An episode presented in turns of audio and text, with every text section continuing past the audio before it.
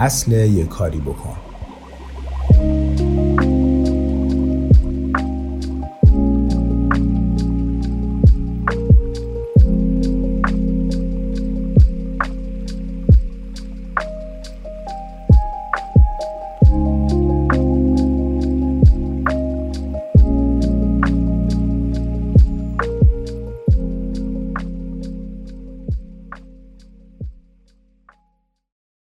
در سال 2008 بعد از اینکه 6 هفته رفتم سر یک کار کارمندی، کلاً بیخیال این کار شدم و تصمیم گرفتم کسب و کار آنلاین خودم رو راه بندازم.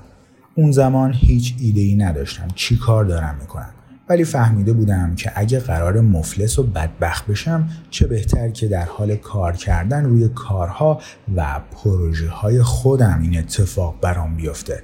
اون موقع مهمترین چیز برای من در دنیا دختربازی بود. پس گروه باباش تصمیم گرفتم یک وبلاگ را بندازم. موضوع وبلاگم دختربازی، نوشته‌های الهام گرفته از روابط عجیب و غریبی که داشتم. اون صبحی که بیدار شدم و دیدم یه فریلنسر هستم، در جا پنیک زدم. نشسته بودم پای لپتاپ که برای اولین بار در زندگی متوجه شدم خودم مسئول همه تصمیمات خودم و عواقبشون هستم. مسئول این بودم که طراحی وبسایت، بازاریابی اینترنتی، سئو و همه این موضوعات تخصصی رو به خودم یاد بدم. الان دیگه همه اینها روی دوش من بود و من همون کاری رو کردم که هر جوان 24 ساله که تازه از کارش اومده بیرون و نمیدونه با زندگیش چی کار کنه میکنه. چند تا بازی کامپیوتری دانلود کردم و یه جوری از کار کردن تفره رفتم که انگار ویروس ابولا بود. چند هفته که به همین منوال گذشت و حساب بانکیم به وضعیت قرمز در اومد، برام واضح بود باید یک استراتژی بچینم که خودم رو به روزی 12 الی 14 ساعت کار وادار کنم. چون برای شروع یک کسب و کار از صفر باید خیلی کار میکردم و این برنامه از جایی بهم الهام شد که عمرن فکرش هم نمیکردم. وقتی دبیرستان بودم، معلم ریاضیمون آقای پکفود همیشه میگفت وقتی روی مسئله‌ای گیر کردی، به جای اینکه بشینی و بهش فکر کنی، روش کار کن. حتی اگه نمیدونی چی کار داری میکنی، همین که روش کار کنی در نهایت باعث میشه ایده ها و راهکارها بیان سراغت. اوایل اون دوران فریلنسری، وقتی که هر روز دست و پا میزدم و هیچ ایده‌ای نداشتم که چی کار کنم و از نتیجه ها یا نبود اونها ترسیده بودم، این توصیه آقای پکفود از زیر زمین ذهنم اومد بالا و انگولم کرد. مثل یک مانترا به هم الهام شد که میگفت همونجا نشین علیکی، یک کاری بکن، جوابها خودشون سر و کلشون پیدا میشه. روزهایی که توصیه آقای پکفود رو انجام دادم، درس بزرگی درباره انگیزه یاد گرفتم. 8 سال طول کشید که این درس بره تو مخم، ولی چیزی که در طول اون ماه‌های سخت و کشدار شروع وبلاگ نویسی و اون همه پست نصیحتی خنده‌دار و حساب بانکی خالی و زندگی کاناپه یاد گرفتم، شاید مهمترین چیزی باشه که در زندگی ازش درس گرفتم. عمل فقط معلول انگیزه نیست، علتش هم هست. بیشترمون وقتی دست به عمل میزنیم که به سطح خاصی از انگیزه برسیم و زمانی انگیزه میاد سراغمون که به اندازه کافی الهام عاطفی به همون دست بده. فکر میکنیم که این مراحل یه همچین زنجیره‌ای رو طی میکنه.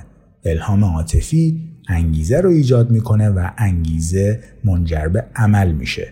اگه میخوای یه کاری رو انجام بدی ولی انگیزه نداری، فکر میکنی به گاه رفتی، براش کاری نمیتونی بکنی تا وقتی که یک انقلاب عاطفی درونت اتفاق بیفته که انگیزه کافی رو در تو ایجاد کنه که کونت رو از روی کاناپه برداری و انجامش بدی.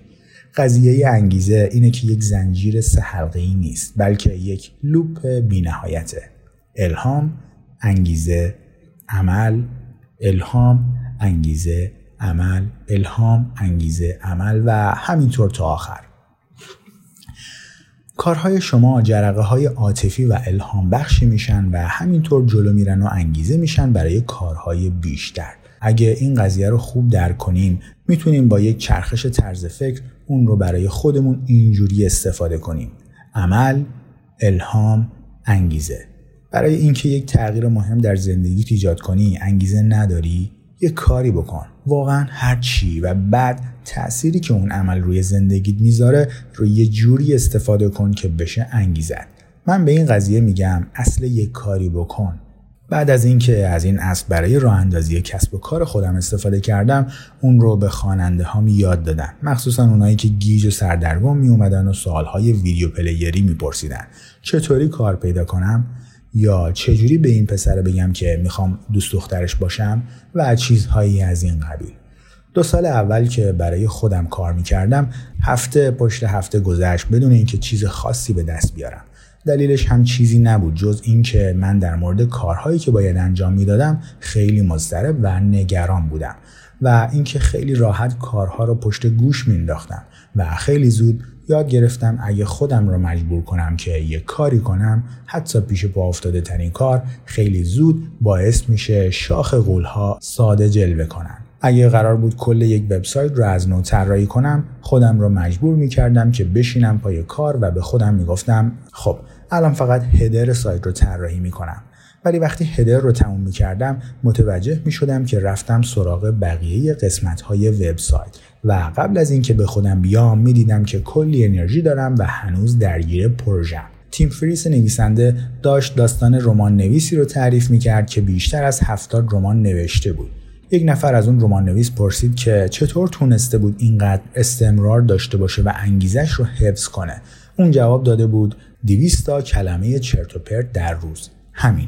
ایده این بود که اگه خودش رو مجبور میکرد که 200 کلمه چرند بنویسه، عمل نوشتن به تنهایی الهام بخش اون میشه. تا به خودش بیاد میدید که هزاران کلمه رو آورده روی کاغذ. اگه ما از قانون یک کاری بکن پیروی کنیم، دیگه شکست اهمیتی نداره. وقتی استاندارد موفقیت صرفاً عمل کردن باشه، وقتی هر نتیجه خودش یه پله پیشرفت و به تنهایی با اهمیت تلقی بشه، وقتی انگیزه و الهام به عنوان پاداش و نه پیش نیاز تلقی بشن، ما خودمون رو به جلو میرونیم. با خیال راحت شکست میخوریم و اون شکست ما رو به جلو هل میده. قانون یک کاری بکن نه تنها به همون کمک میکنه بر اهمال کاری غلبه کنیم، بلکه میتونه فرایندی باشه که باهاش ارزش‌های جدیدی برای خودمون انتخاب کنیم. اگه افتادی وسط یه بحران اگزیستانسیال و همه چیز بی‌معنی به نظر میرسه، اگه همه اون روش‌هایی که خودت رو باهاشون اندازه‌گیری می‌کنی کم آوردن و سرت بکنت پنالتی میزنه، اگه متوجه شدی که پیگیر رؤیاهای اشتباهی بودی و به خودت آسیب زدی، اگه متوجه شدی که معیارهای بهتری هم هستن که با اونها خودت رو ارزیابی کنی ولی نمیدونی چجوری، جواب همون قبلیه. یک کاری بکن. اون یک کاری میتونه کوچکترین عمل شدنی در راستای یک چیز دیگه باشه. میتونه هر چیزی باشه. اگه این روزها متوجه شدی که در همه روابطت یک عوضی حق به جانب بودی و حالا میخوای همدلی با دیگران رو تمرین کنی، باز هم جواب همونه. یک کاری بکن. ساده شروع کن. گوش دادن به مشکلات یک آدم دیگه رو برای خودت بذار یک هدف و اینکه برای کمک کردن به اون آدم وقت بذاری. فقط یک بار این کار رو بکن. یا به خودت قول بده دفعه بعد که حالت بد شد خودت رو ریشه مشکلات بدونی. بیا این طرز فکر رو امتحان کن و ببین چه حسی داره. اغلب اوقات این همه کاریه که برای غلتاندن گلوله برف لازمه. عملی که نیازه تا الهام بخش انگیزه بشه برای حرکت رو به جلو. تو میتونی منبع الهام خودت بشی، میتونی منبع انگیزش خودت بشی. عمل همیشه دم دسته و اگه یه کاری کردن معیار موفقیت تو باشه، اون وقته که حتی شکست هم تو رو به جلو هل میده.